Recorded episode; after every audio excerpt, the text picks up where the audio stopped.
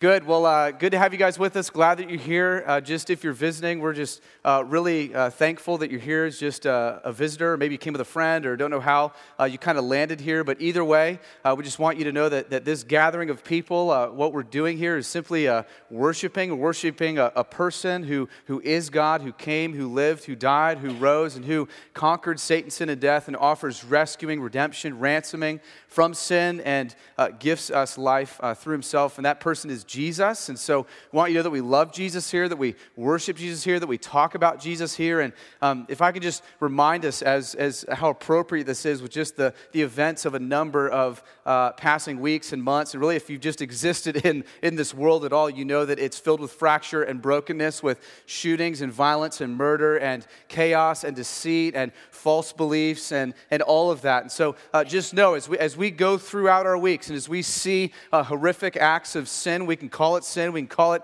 evil. As we, as we see those things, understand that we believe the answer over and over again will be Jesus Christ crucified and risen. So we're going to keep saying that. So as you uh, hear a lot about, hey, we need better gun control, yeah, that, that's good and that's important, but we're going to say Jesus louder than that. As we hear about, we need this person in president, we need this change in government, we need this legislated, we, we believe that is helpful and appropriate. We should pray for those things. We're going to say louder than all those things Jesus Christ crucified and risen. So he's the only one that can cure the sin, sickness in the human soul. So unless that gets fixed, it doesn't matter what we do or what we change. Those are just going to be band aids that kind of make us feel better for a season, but never have everlasting change. Okay, and so that's what we're after. So we want you it, this morning, whether you're a new Christian, if you've been a Christian for your whole life, or you're skeptical or doubting or unsure of all of this, we want you to know about Jesus and, and who he is and what he's done. And so um, it's appropriate as we're in what's called Advent season. Um, if you're a part of the Christian faith, it's where we celebrate and remember the arrival of a very important, notable person, which was Christ. He, he came, but we're awaiting the second Advent, right? Where he will come again a second time, and he will be the just and justifying judge of all humanity. He rules and reigns now, and he will fully enact that ruling and reigning in a new Jerusalem with his people who have trusted and leaned on him for salvation alone. So uh, it's great that we're in the season of Advent walking through Luke okay, because we're looking at the life of the one who came, okay, before he rose again from the dead, ascended, and we wait his return now. But what we're looking at here in the Gospel of Luke as we walk through this book is we are looking at the life of Jesus, okay? We're looking at the life of from his first advent, and we're going to get into his death, into his resurrection, ascension, but all the while we're waiting and longing for Jesus to return. So as we see mass violence and killings in the name of other gods and other things, and out of the sickness of the human heart, we say, Come, Lord Jesus. Right? We're awaiting his, his advent again. Uh, and, and all will be good. So uh, let's ask Him to ready our hearts this morning and, and prepare us uh, by His grace. Lord, we ask that you would you'd speak this morning.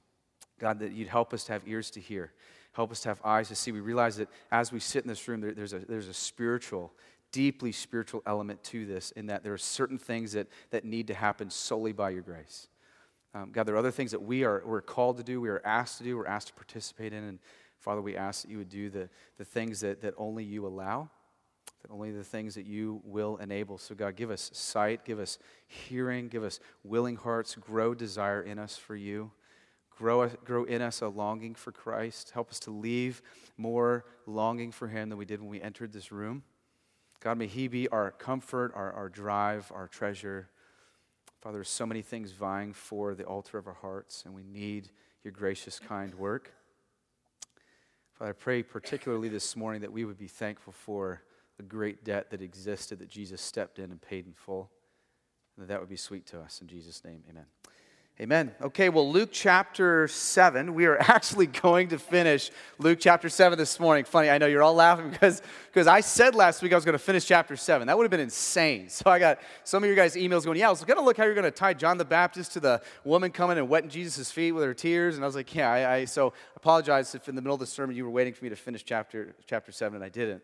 And I stopped short. That was never the intention. So we are going to finish chapter 7 this morning. Uh, we're in a beautiful uh, passage here. And here's what um, we're going to see. Jesus is going through, uh, doing his life and ministry, preaching, teaching, healing. Uh, he's, he's calling people to repentance. He's displaying the gospel of Jesus Christ. He's showing how forgiveness of sin happens compared to what the religious leaders of the day are saying. They're saying you got to obey laws, you have to be morally right, you have to follow our standard. And, and Jesus is showing you that no, actually, love those who are keenly aware of grace and their need for forgiveness. And so those who come to me, regardless of their background, regardless of their past, regardless of how dirty and defiled they seem, there's forgiveness and mercy at the cross for you, right? So that's the, that's the great message of the gospel of Jesus Christ. And so we've seen Jesus raise the dead to life. We've seen him heal the sick. We've seen him uh, take the paralyzed uh, boy and get him off his mat. We've seen him give sight to the blind and hearing to the deaf. So we've seen all these things. We've even seen him forgive sin in Luke chapter 5. But here's where you're going to see more than just him forgiving sin.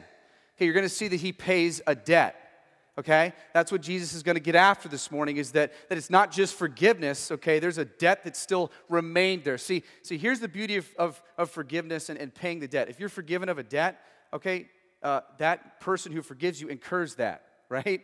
So that debt doesn't like go away. It doesn't vanish. It's still lingering out there.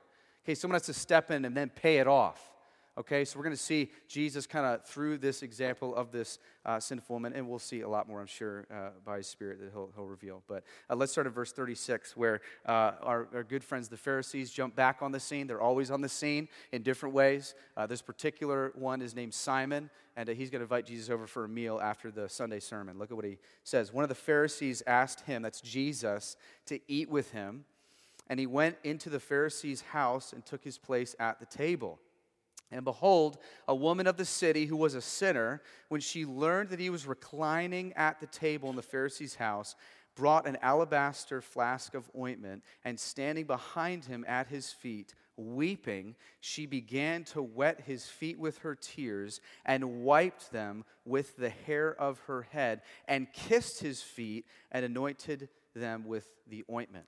Okay, so uh, the all familiar Pharisee gets back on the scene. Now, if, if you're just, just as a reminder, the Pharisees were like kind of the guardians of the law of the day. They were the ones who, they kind of set the standard for you to live by, okay, but they were super proud, super arrogant, super self righteous, okay. They thought that you had to kind of follow all these things. They all had a scribe, they listened to their scribe. They're kind of like the, the minions that taught all the things the scribe had taught them, okay, so it's kind of this hierarchy type of thing. And so um, this Pharisee who's really religious, really moral, really all about the law, all about following and being good, he invites Jesus over for dinner. Now, understand, the, the group of Pharisees and scribes, these guys were so close with each other. Okay, they, they knew all the gossip, they knew all the, all the things going on, they knew about the synagogue days all over. Everybody, communication traveled really quick, so everybody was fully aware of the end. Okay?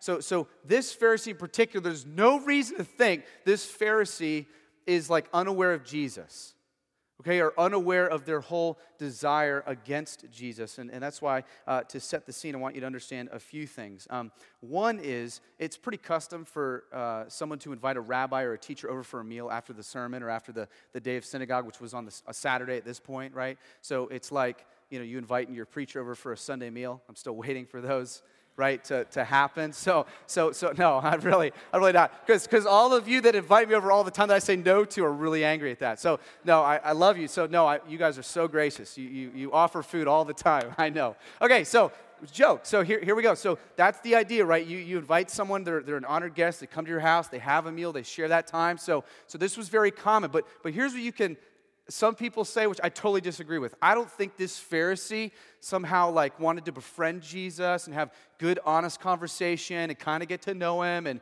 you know uh, really kind of see what truth is and what's not. I think he absolutely was intentional in trying to catch Jesus in words and exploit him because that's what they did. So understand the, the surrounding belief with the Pharisees and scribes at this point is that Jesus is a blasphemer. Right, go back to Luke 5, right? Because anytime Jesus claims to forgive sin, what's he doing? He's claiming to do something only God can do. So they're going, well, this guy isn't God, so he can't claim to forgive sin, so he's a blasphemer. Okay, so, so what he's doing, I think he's having him over to his house to try to catch him in his words, trying to find something out about Jesus that he can indict him for. Because ultimately, they're going to be the ones who help murder him, right? Okay, so we're going to see this work its way all the way up, all the way up. And so uh, this Pharisee clearly has motive. We can't look into his heart, we don't know all the reasons, but there's a reason he's having him over for a meal. And it says here that, and that this is what's awesome. Jesus knows that, right? Jesus is God, right? He's omniscient. So what is Jesus doing? He's doing what he always does. He's gracious. He goes anyways. Even though he knows the intentions of this man are right, he goes anyways over to, over to the house. And Luke says he's reclining at the table. Now, this is important. Um, this is like a long meal. Isn't a pit stop in Burger King or getting a, a, takeout drive through. This is a long time. This is a normal type of meal on an afternoon after a worship gathering where it wasn't just the celebrity preacher, the rabbi, whoever they would have over as an honored guest, the, the scribes and teachers, they would do that, but um, they would let anyone else in.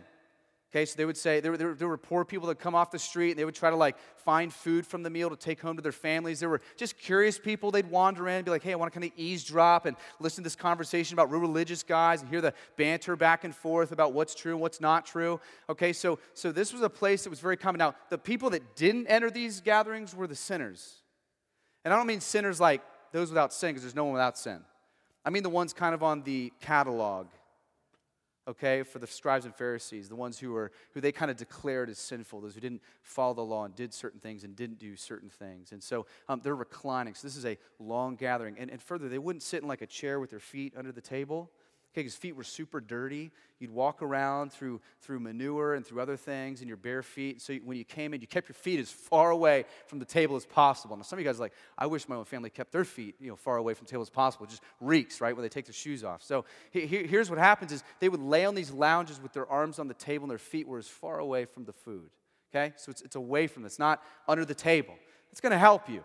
Because when I first read this years ago, I'm going, man, how did the lady crawl under the table without bonking her head and make her way over to Jesus' feet? No, his feet were behind him. They were out of view. They were away from where they were eating. And, and this is kind of the scene that's happening. Lots of people are gathering, I'm sure, because Jesus is at this guy's house now. Everybody wants to know what the Pharisee Simon and him are going to talk about. Religious rulers are there. It's probably a pretty crowded house. And look what Luke says here. He says, a woman of the city. And then he gives her a category who was a sinner, when she learns that Jesus was at Simon's house, the Pharisee's house, brought an alabaster flask of ointment. Okay. So you gotta, you gotta see it. Okay? A lot of religious people, a lot of people think they're morally good, a lot of people just want to eavesdrop, listen in on conversation. There are a lot of people welcome. Okay? The poor are welcome, the religious are welcome, the curious are welcome. But, but, but here comes someone who's not welcome and not invited. Okay? And, and Luke says she's a sinner. Later, the Pharisee's going to label her as a sinner. Okay, there, that's the catalog for basically really promiscuous Okay, so that's uh, on the female side. Sinner basically meant you were loose, you, were, you, you slept around. You, we don't know exactly what she did, but maybe prostitution, maybe some things like this. But she was someone who was clearly living a public and moral life. She probably felt a lot of shame, a lot of disgust from people. She probably got her nose tipped up at. Okay, everyone knew who this woman was. Everyone knew that she was not someone they ever expected to walk in a Pharisee's house. Okay, because it was a public disgrace. It was, it was outrage that this woman would come into a gathering like this because she's dirty, she's defiled. And the Pharisees prided themselves in not letting, letting dirty people in their homes. They didn't want it to get on them. They thought sin was something that would attach to you off of someone else like a disease.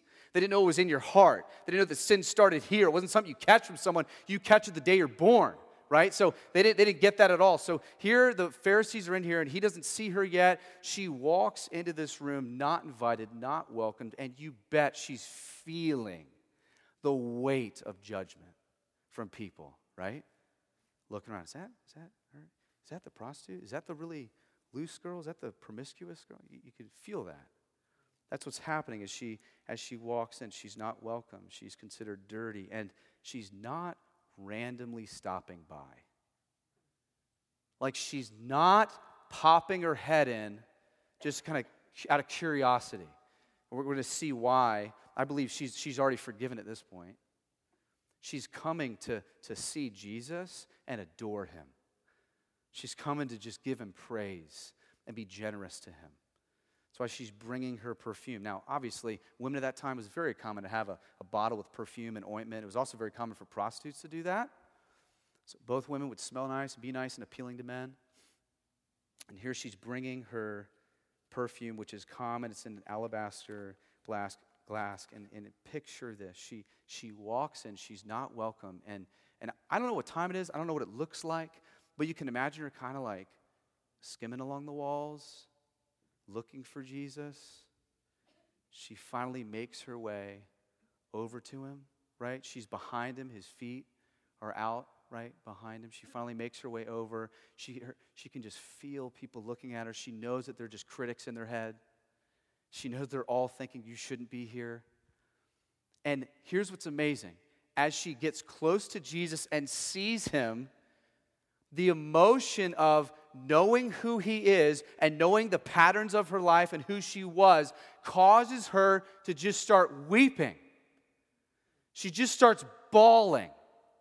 Okay, now, now this is, I mean, and she starts bawling so much so that as her, as her tears are falling, she realizes Jesus' feet are dirty. Okay? That's how we first know that he wasn't an honored guest. That was outright rude.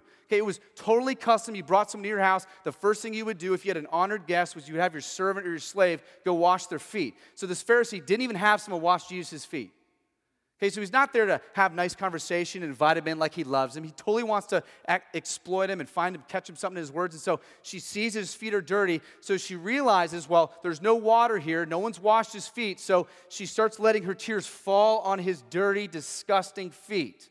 Okay, and as they're falling, then she realizes, well, I don't have a towel anywhere right? That was another thing you would do is you'd always bring a towel to, to wash and dry the feet. So she undoes her hair, another scandalous act, okay? That was looked at as shameful. If you let your hair down, you were seen as promiscuous and a prostitute. That was reason for divorce according to the Pharisaic law system. So listen, she's not disobeying the scripture.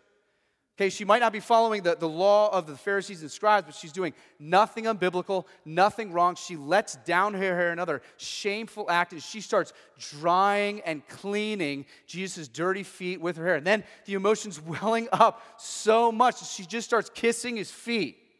This is more than just like lips on his feet. Okay, this is grasping, this is holding, this is this is hugging, holding on to deep rooted affection. Then it's so much so that she looks at her ointment that she probably wanted just to anoint on Jesus' head because that was customary to, to show generosity and love for someone. She just starts dumping it all over his feet.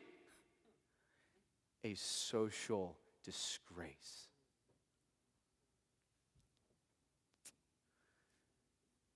Is this not the paradox that happens when you, as a believer, meet Jesus and see Jesus and get close to Jesus? You are so aware of how righteous He is, and you're so aware of your own life. You're so keenly aware of your imperfections and how dirty and defiled you are that, that emotion just starts welling up in you, right? Just, just gratitude, just thankfulness, right? That's what, well, that's what should. Right? And that's, that's what we're seeing here. We're seeing in this picture the picture of the sinner meeting the righteous Son of God, going, Man, I was so dirty. He's so clean, and He made me clean. I just want to adore Him. I just want to thank Him. I just want to throw myself at Him. This is, this is not some sick, twisted, erotic thing, okay? This is just passion good, God centered, passionate love for Jesus. And, and she's just overwhelmed at His forgiveness towards her. She's overwhelmed at that she was so sinful and so aware of her need for forgiveness and cleansing. How ironic that now her, Luther called it, it's funny, he's like the most common one in, the, in this section. Martin Luther said these were like his heart, her heart tears. that were pouring out of her face. How ironic that those are the ones that are washing over the dirt of Jesus when he's cleansed her from all her dirt and all her defilement. And she's just wiping, and I mean, can you imagine being in this room, knowing what you know, watching this?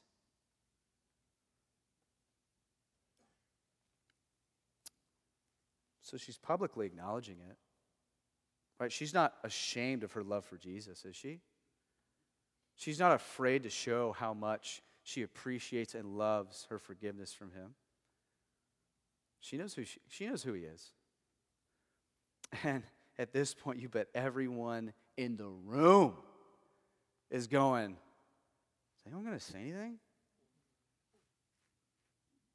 Anyone going to speak up? I mean, does, does Jesus know? I'm, hold on. Why is a promiscuous woman, how does she know Jesus? Is he a closet pimp? Right? I'm serious. Right? The, these are the thoughts going through their head. I mean, hold on a second. How does, how does, how's there a connection there? How is he the only one that she's going up to?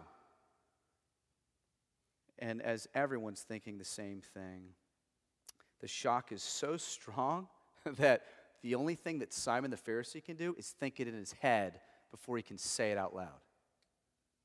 So he has a private thought, not a public confession, okay?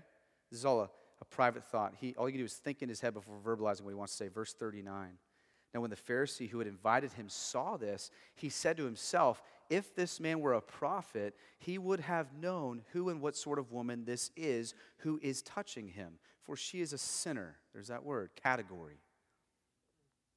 And Jesus answered, answering, said to him, Simon, interesting, that's where we get his name. Luke didn't reveal it until now. I have something to say to you. And he answered, Say it, teacher. Okay, so I love this. Simon the Pharisee is, is watching all of this, and it's causing his skin to curl. He can't handle it, okay? Because he's so self righteous, he's so arrogant, he's so prideful. He's not even aware of spaces in his heart that are so defiled and dirty that all he can do is look at this woman who is in a, a, promiscuous woman who was in adultery, who was sleeping around doing whatever she was doing, and just get so angry at Jesus for not doing anything about it. It's amazing. So as he as he sits here, I think there's a number of things. I think there's satisfaction in him, and there's a lot of disgust, a lot of anger, because he wants both of those, right? He wants the satisfaction of knowing that Jesus really isn't the Messiah. He wants to catch Jesus and doing something that can help him indict him and call him out. So I think he thinks this is his chance. This is opportunity. And so he thinks in his head, man, if this guy Jesus really were from God, if he was really a prophet, then wouldn't he know who this woman is who's touching him? I mean, I mean, wouldn't he know how scandalous she is? Wouldn't he know how dirty she is? I mean, wouldn't he have some sort of wisdom that doesn't come from the world? Wouldn't he know? Isn't that what a prophet's supposed to do? Right? And here's what's so ironic Simon's sitting there thinking Jesus has no idea who this woman is. Well, Jesus sits there and knows he's thinking that. right? I just picture Jesus going, man, still going, all right? Still going. And he just knows that he is thinking this. And so Jesus demonstrates his omniscience as God by answering Simon's thought. Okay, he doesn't, he doesn't answer his public profession, he answers a thought. Simon's just at the table thinking this, I'm sure with a smile. It's religious people do. Everything's always good. Yeah, but I hate you inside. Right? That's what they do. I mean, they just judge you. They're a critic in their head. That's all. That, they, they're never aware of their own sin. They always just smile at you and act like everything's great. And internally, they are just judging you and condemning you and criticizing you. And that's what Simon is doing here. And now, before we um, just go after Simon with our sword, um, this is such a good warning for probably all of us, right? Um, we, we are so good at guarding our actions and our mouths. We totally forget that God sees every last internal word and thought right? So we look really great on the outside. We participate in everything. We show up to everything. We even act nice to everybody, but internally it's a train wreck. I think this is a really good, good word for us to consider. And this is why we have to understand there are only two kinds of people. Because look at what Simon's doing. Simon is somehow buying the lie that there are like pretty good people and then just really sinful people no, there, there's holy people and unholy people, righteous people and unrighteous people. Okay, Jesus is the only one in the category of righteous people. Okay, everybody else is in the unholy, sinful, self worshiping, self glorifying, adulterous, lying, thieving, cheat. Okay, that's every, okay. Everybody, Jesus is the only one in this category. So Simon has somehow deceived himself and removing himself, going, "Hey, she's the sinner, she's the outcast, I'm the holy guy." right? So now these two categories, somehow Simon fits with Jesus, doesn't know it's Jesus, but he thinks he fits in the God category and everybody else is out here. A lie that many of us buy, right? I mean, according to the Paris Hiltons and the Hitlers and the Bin Ladens, I mean, I'm like, look at me, right? Well, they both deserve hell. They're both condemning to eternal, lasting, conscious punishment and separated from God. And the self righteous, arrogant pride is just as damning as the outright wicked external action. Right? So, so we're just, we're seeing this clearly here. And so he's sitting there and he's, he's calling her a sinner, thinking he's all okay, he's really good, he's totally right. And that's why they're really proud, they're really arrogant, they're really religious people. They always see other people's sin, and they never see their own. And this is why the God of the universe will say, the only group of people I'm actively opposed to are the proud, are the arrogant. Man, those who are humble, those who are aware that they're imperfect, those who are aware that they need grace, man, I love, I'm for, I extend grace, mercy, kindness. That's why Jesus will constantly show great grace, love, and mercy to those who are aware of their need for it, and he'll constantly go after the Simon at the table. So here we're, we're, we're seeing others of this. So, so listen, I get there's two camps now. There, there are people, some of you guys are like, man, I really identify with the woman. Some of you are like, man, I really identify with Simon. And I love this. Notice Jesus' life. Okay, because here's the thing. At this point, Simon could probably catch Jesus in some sort of like scandalous act with this prostitute, right? Like, yeah, well, that must be why they have this affection for each other because Jesus really is involved with her. Here's the thing his life has been so perfect. He has demonstrated such perfect obedience that he can't even use that as an accusation against Jesus. So he can't say, oh, well, he must be promiscuous with this woman. He has to think it's just unintentional sin, just unawareness. I love it. He can't even accuse Jesus of doing that because Jesus' life up until this point has been so pure and so right. And so, so the thought that Jesus Christ of Nazareth is even possibly engaged with this woman isn't even a thought in his head. Even his, one, of his, one of his most hated critics. I think that's amazing. Okay, so here the shock is so strong that he thinks in his head. And here I love this. Jesus reads Simon's mind, and he's going to basically play with him a bit. Love Jesus. He's got a sense of humor he basically looks at him. He's like, All right, Simon, so you're a teacher, right? You're a pretty good one, right? Let's start with first grade. Let me give you just a real basic, simple first graders in the room. Okay, yeah, you guys know it. Let's go, let's go. So here he starts with an elementary school lesson, verse 41. A certain money lender had two debtors, and one owed 500 denarii, the other 50. That's just a day's wages, a denarii. When they could not pay, he canceled the debt of both. Now, which of them will love him more? Simon answered. The one, I suppose, for whom he had canceled the larger debt. And he said to him, You have judged rightly. Simple story, Simon. Uh, there are two guys. They need some money. So there's a money lender. One borrows 500 days' wages, one borrows 50. And neither of them can pay the lender back. So the lender says, Hey, I'm going to forgive both your debts. Okay, now which one is more grateful? which one loves the forgiveness more? Which one is welling up with gratitude more? The guy who owed 500 denarii or 50? Okay, now, if we're in the room, right, and we have a, a grade level above kindergarten, we know. Right? Is it not interesting that, that he is asking such a basic story to such a religious guy?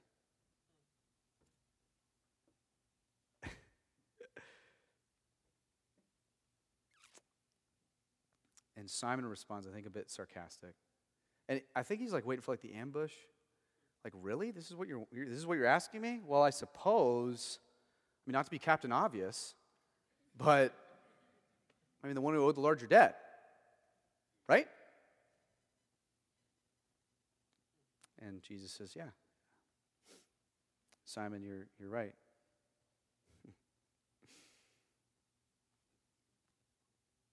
And Jesus, he just wanted to establish an idea that they both agreed on. That's why he makes it so basic. Before he goes any further, I just want to make sure that we're on the same page. Okay? You said this. I didn't. You answered the question, right? So it's on Simon now. Simon said out of his own mouth, the one who had the larger debt, clearly Jesus, obviously Obviously, if you're forgiven a bigger debt, obviously you're going to have more love for the forgiver. So Jesus is like, okay, good, good. Now we're on this mutual understanding. Great forgiveness. But forgiven a lot causes a lot of great love. Huge love, welling up love. So then he says this Simon, do you see this woman? He turns to the woman now. She's behind him. He's leaning on the table. He probably turns away from Simon. Hey, do you see? Do you see her? He now turns Simon's eyes to the woman and says, Do you see this woman? I entered your house. You gave me no water for my feet, but she's wet my feet with her tears and wiped them with her hair. You gave me no kiss, but from the time I came in, she has not ceased to kiss my feet. You didn't anoint my head with any oil, but she has anointed my feet with ointment. Therefore, I tell you, her sins, which are many, are forgiven, for she loved much. But he who is forgiven little loves little. I would hate to be Simon. I mean, I, I hated being me reading this. right? So he says, Hey, Simon. He said really to all of us, Hey, Brad, Mike, Jake, Bill, John, Sarah. Hey, do you see her? No, no, do you see her? I don't mean know she's there. I mean, do you see her? Do you see a broken, contrite, humbled, wicked sinner who is finding forgiveness, who's finding righteousness, who's finding wholeness, who's finding redemption at the feet of someone who is so grateful that, that just it doesn't even make sense the type of actions coming out of her. Like it's almost bizarre, it's almost a little strange. She's kissing my feet. Like she's dumping expensive perfume on my feet. It, it seems a little bit bizarre, a little bit weird, but, but do you see her? Listen, I came in, you showed no love for me. You didn't even offer me to clean my dirty feet. You didn't offer me any water. She gave me her own tears. You didn't give me a towel. She gave me her hair. You didn't give any oil to anoint my head. She gave her most expensive ointment. You gave me nothing. He's going, but, but this woman who you're judging, who you're condemning, who you're criticizing, do you not see the love she has for me? Do you not see the depth of her understanding, of her forgiveness that is welling up in great love. You just said it yourself. Those who have been forgiven a lot have a lot of love for those who forgive. Do you not see a picture of it right here, Simon? Are you not looking at it in these actions of this woman? I mean, she's, a, she's just a public display of the good news. See, love for Christ is one of the most accurate, visible displays of your understanding of your sin and his forgiveness for your sin. So, what's your love for Christ like? Is it deep? Is it welling over? Or are you so hard hearted and cynical and judgmental that you never look at you? You don't really have any love for Christ. You think you do, and you're in the name of religion, in the name of Christianity, but you're really just heaping judgment, not even touched. Are you apathetic? Are you complacent? This woman's so aware of her need for Christ and the forgiveness that Jesus has given to her She's the person who was forgiven 500. Who's the person who for, was forgiven 50? Simon. In theory. He didn't have any righteousness to his plate yet. But in theory, in the story, he's the guy who owed 50. And, and I, I, as I'm reading this, I'm just thinking first, this speaks to so many of us today, doesn't it? And, and, listen, this is not across the board, so don't think I'm making this like vindictive statement that's true of everybody and everything. But, but majorly, is it not true? Those of us, I'm in this camp, we have grown up hearing the truths of Christ, grown up hearing the gospel of Jesus Christ. We, we, we see lots of baptisms, lots of salvations. We grow up, our family teaches of it. It's in the doorposts, over our frames, or reading us Bible stories before bed. Is, is it not true that we are sometimes kind of the people where, where love is just lacking? And then you see the person who was outright wicked, living the adulterous, affair, drug addict, lying, cheating, crooked, so aware of their need for grace. man, love is just welling over. They're just so consumed with the grace shown them. Like, I can't, can't believe that a God who's righteous, who, who deserve, I deserve condemnation in hell and separation, man, he would actually send Jesus to be my place and be my substitute and extend grace and mercy, have his blood shed for me and pay the debt for me. And man, I mean, we see that today, don't we? To a degree. I'm not saying everyone is like that. I'm saying it is pretty consistent. This really speaks to the, the warning for us to just become apathetic and just enjoying the gospel because we've always heard it with forgetting the depth and riches and beauty of it. I mean, there are times that's why I love new Christians. They're so good for the soul. They don't care if they have all the theology just right, man. They just love people, want to see them rescued from hell. They just want to know what's true. Teach me. They're just sponges wanting to learn. Then somehow, as we grow in our intellect, grow in our knowledge, we start pushing and resisting. Oh, he can't teach me. What does he know? Well, you're as dumb rocks as he is, right? I mean, and yet the humble learner going, man, I, I need to learn more. I want to know more. I want to grow in grace. I want to be humble. I want to, may God make us that those types of people. May God make this church a Philippians 2 church It just looks at the humility of Jesus and humbles themselves and realizes that we don't know everything and you'll never know everything and you've got it all figured out and Christ is the only one who has it figured out. And that's why he's the chief shepherd, senior pastor, and you're not, and I'm not. So good for us today. In verse 47, you got to catch this. It literally reads, Her sins, which are many, have been forgiven. It's perfect tense. This has already happened. It's a an act that's presently continuing. He's not saying, hear me, he's not saying because she loves me a lot, now she's forgiven of sin. Okay, that's morality. That's not the gospel of Jesus Christ. That's works based religion. That's everything else outside of Christianity. He's saying your love, because you're loving much, that is demonstrative of that you've been forgiven. Yes, your sins have been forgiven. Your sins that were many. I love that he includes that. Your sins that were many, you have been forgiven. now, we don't know when that happened. I wish we could have some insight into that. When she first realized her sin and met Jesus and repented and believed. And now she's coming into this house intentionally looking for the one who she heard was at the Pharisee's house going, I just want to adore him. I just want to worship him. I just want to thank him again. Powerful. Her guilt and shame is gone. She's got new longings now. Not longings for identity and worth with men and a promiscuous life, but identity in Jesus, where He has found her and He has her, and she is His very riches, that he, she literally is hidden with Christ, that, that Christ sees her not as dirty and defiled and shamed, but as beautiful and righteous as His very Son. It's amazing. And Jesus affirms her state of forgiveness in the next verse. He just says to her, and he said to her, Your sins are forgiven. That's again perfect tense.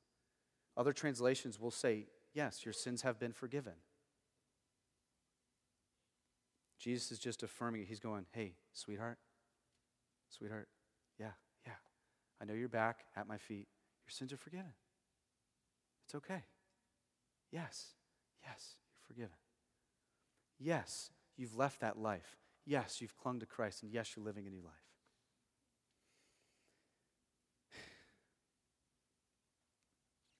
Then those who were at the table with him began to say among themselves, Well, who is this?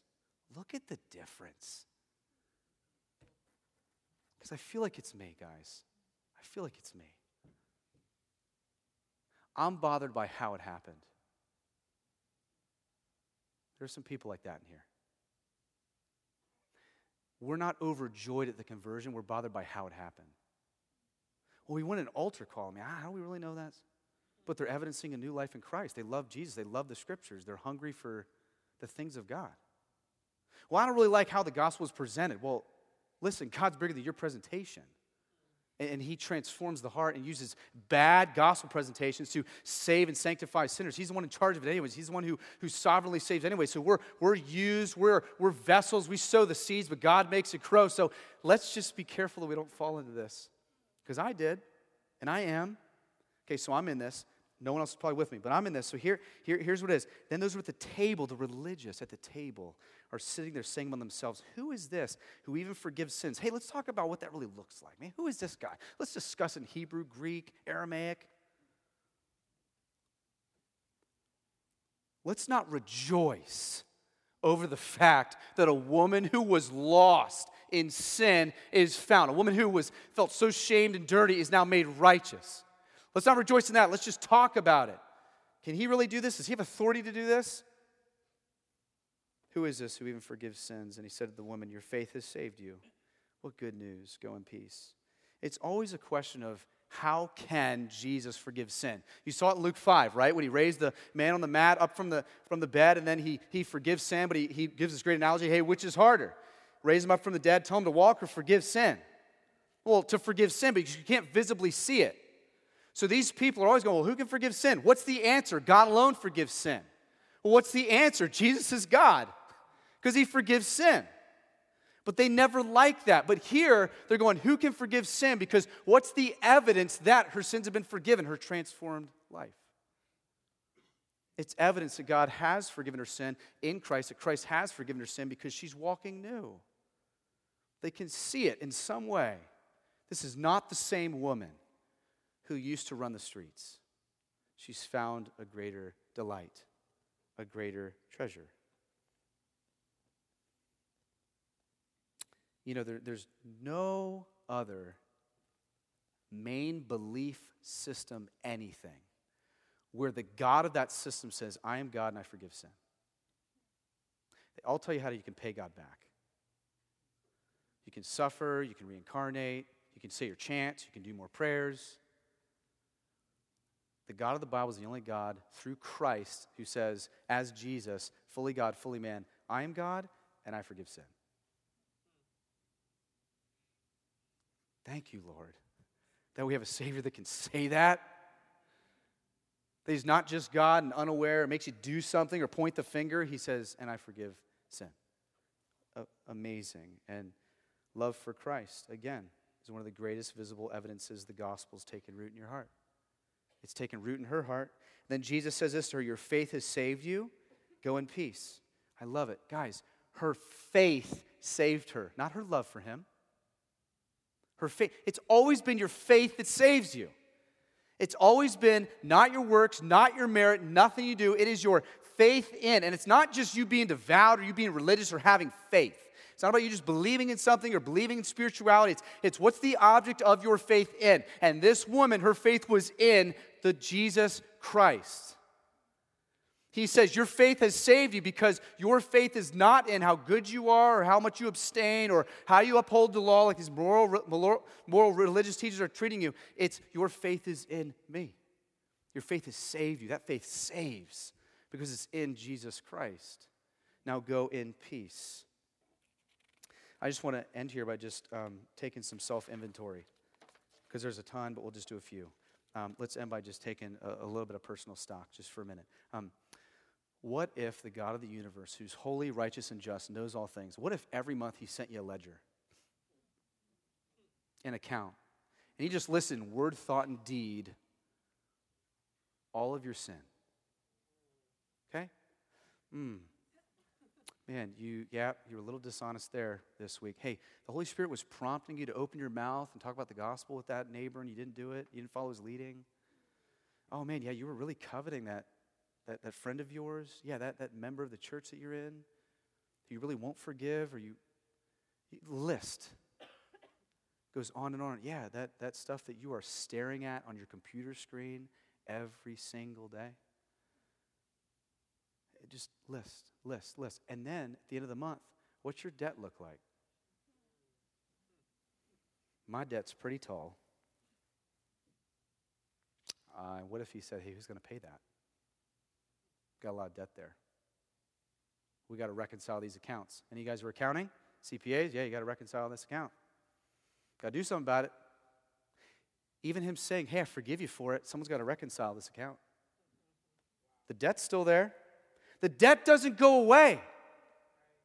And guys, we, we've got to understand. I mean, just the beauty of the gospel of Jesus Christ. I mean, this gives us a window into the forgiveness of God. Because listen, when God says to you, when God says, hey, I forgive you of your sin, Okay, you know what our debt was? The right wrath towards us in our sin from God because He cannot stand sin. He is perfectly holy. We are not. And then just condemnation, separation, conscious, eternal torment apart from Him for all of living eternity. Okay, that's the right debt to be paid for our sin. And He goes, Hey, yes, I forgive you, but hey, this debt that stands here, I mean, someone's got to pay for it. What is Jesus revealing in here? Jesus is revealing that he's the one who steps in and pays the debt off. Like, yes, God forgives you of sin, but someone's got to pay the debt off. And Jesus, the holy, righteous Son of God, who is fully man, comes and lives your life of perfect obedience that you can't live, dies as a substitute in your place because you should take that, you should absorb that. He absorbed it for you. Then he dies, he kills in the grave, rises, validating that your debt's paid in full. Three sweetest words in all the Bible it is finished, right? You got no more debt. Like your debt's paid off. Imagine if someone came to you and said, Hey, you got all this mortgage left. I forgive you for the mortgage. Well, that guy still has to pay off your mortgage. Then someone else comes along and says, Hey, I'll pay off the debt that he owes. That's what Christ does in the beautiful Trinitarian work of God in the gospel. It's not just God forgives you, He says, Then Christ, you see my righteous son? Yeah, He's going to pay that debt off. Because only when He pays the debt off can then the full forgiveness come to fruition, right? That's what Jesus is showing in this story. He's the payer of the debt. The person who understood the, the crazy debt that was owed to the moneylender.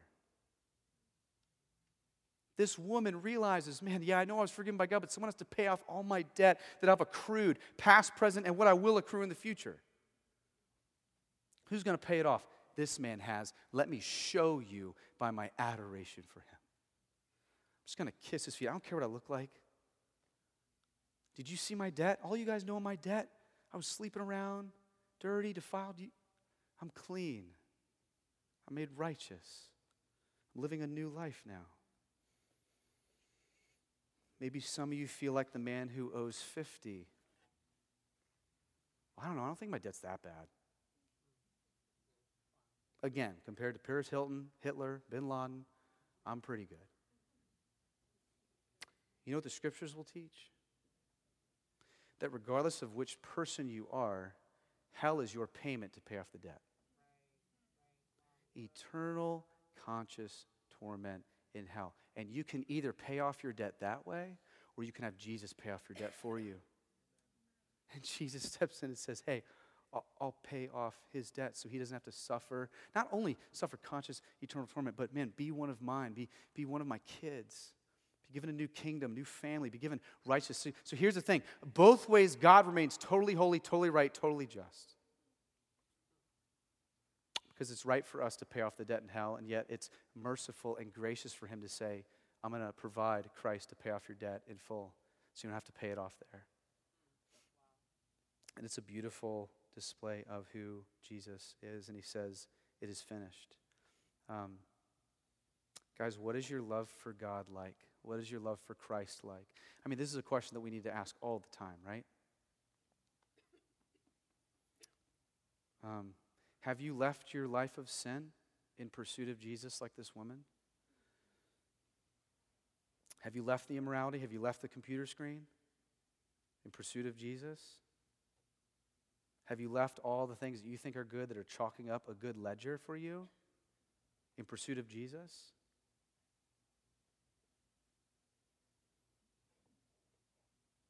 Maybe for some of you, your love does not increase, it decreases over time. Why? You need to sort that out. Maybe some of you, you're not growing in humility, you're growing in real haughty arrogance. Why is that? You got to sort that out. You know, some of you, maybe you need to hear Jesus say to you this morning, Hey, do you see her? See that woman? No, no, no, no. Take a good look at her. Don't just look at her, look at her. See her. When Jesus says, Do you see her? He's talking about all that that means. Do you see what's happening in her? Do you see who she was and now who she is? Do you see a transformed life? Do you see scandalous grace? Do you see amazing mercy and love and kindness and forgiveness?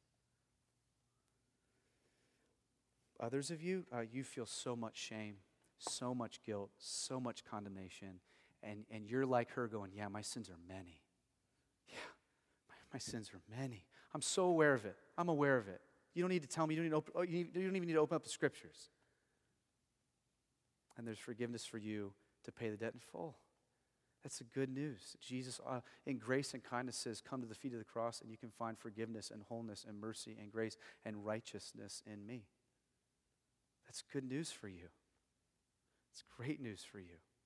Trust Christ this morning. Lean into Him as the payment for your sin. Not God only forgives, it pays your debt in full. And then walk in community and engage in the faith family and settle in.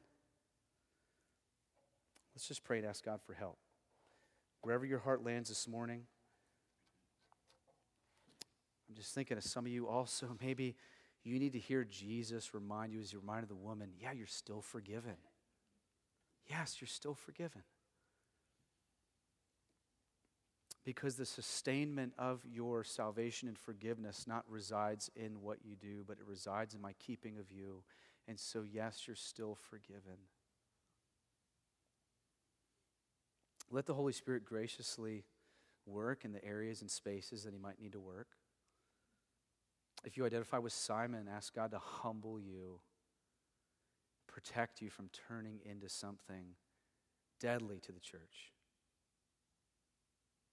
If you can identify with a woman, ask Him to humble you and show you your great, the great grace available to you for those who admit they're sinners and in need of grace and in need of mercy, that there's room for you. For those of you that struggle with is it finished or not, you need to hear him remind you that the debt is paid in full.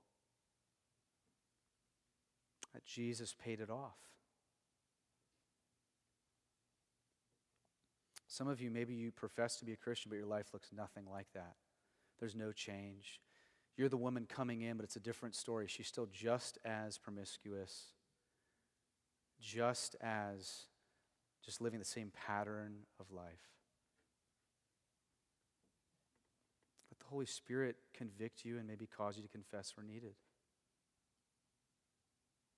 Father, we thank you that you came, that you came to shed your blood and break your body to die for sin and to forgive our sin and pay our debt. God, as we take the Lord's Supper together, as we remember this great act of you forgiving and paying off a debt, may we see it as sweet again May it encourage our hearts. May it allow us and enable us to walk in newness of life. May we treasure you more than we do. May we well up with greater love than we do. God, push us where we need to be pushed, challenge us where we need to be challenged. In Jesus' name, amen.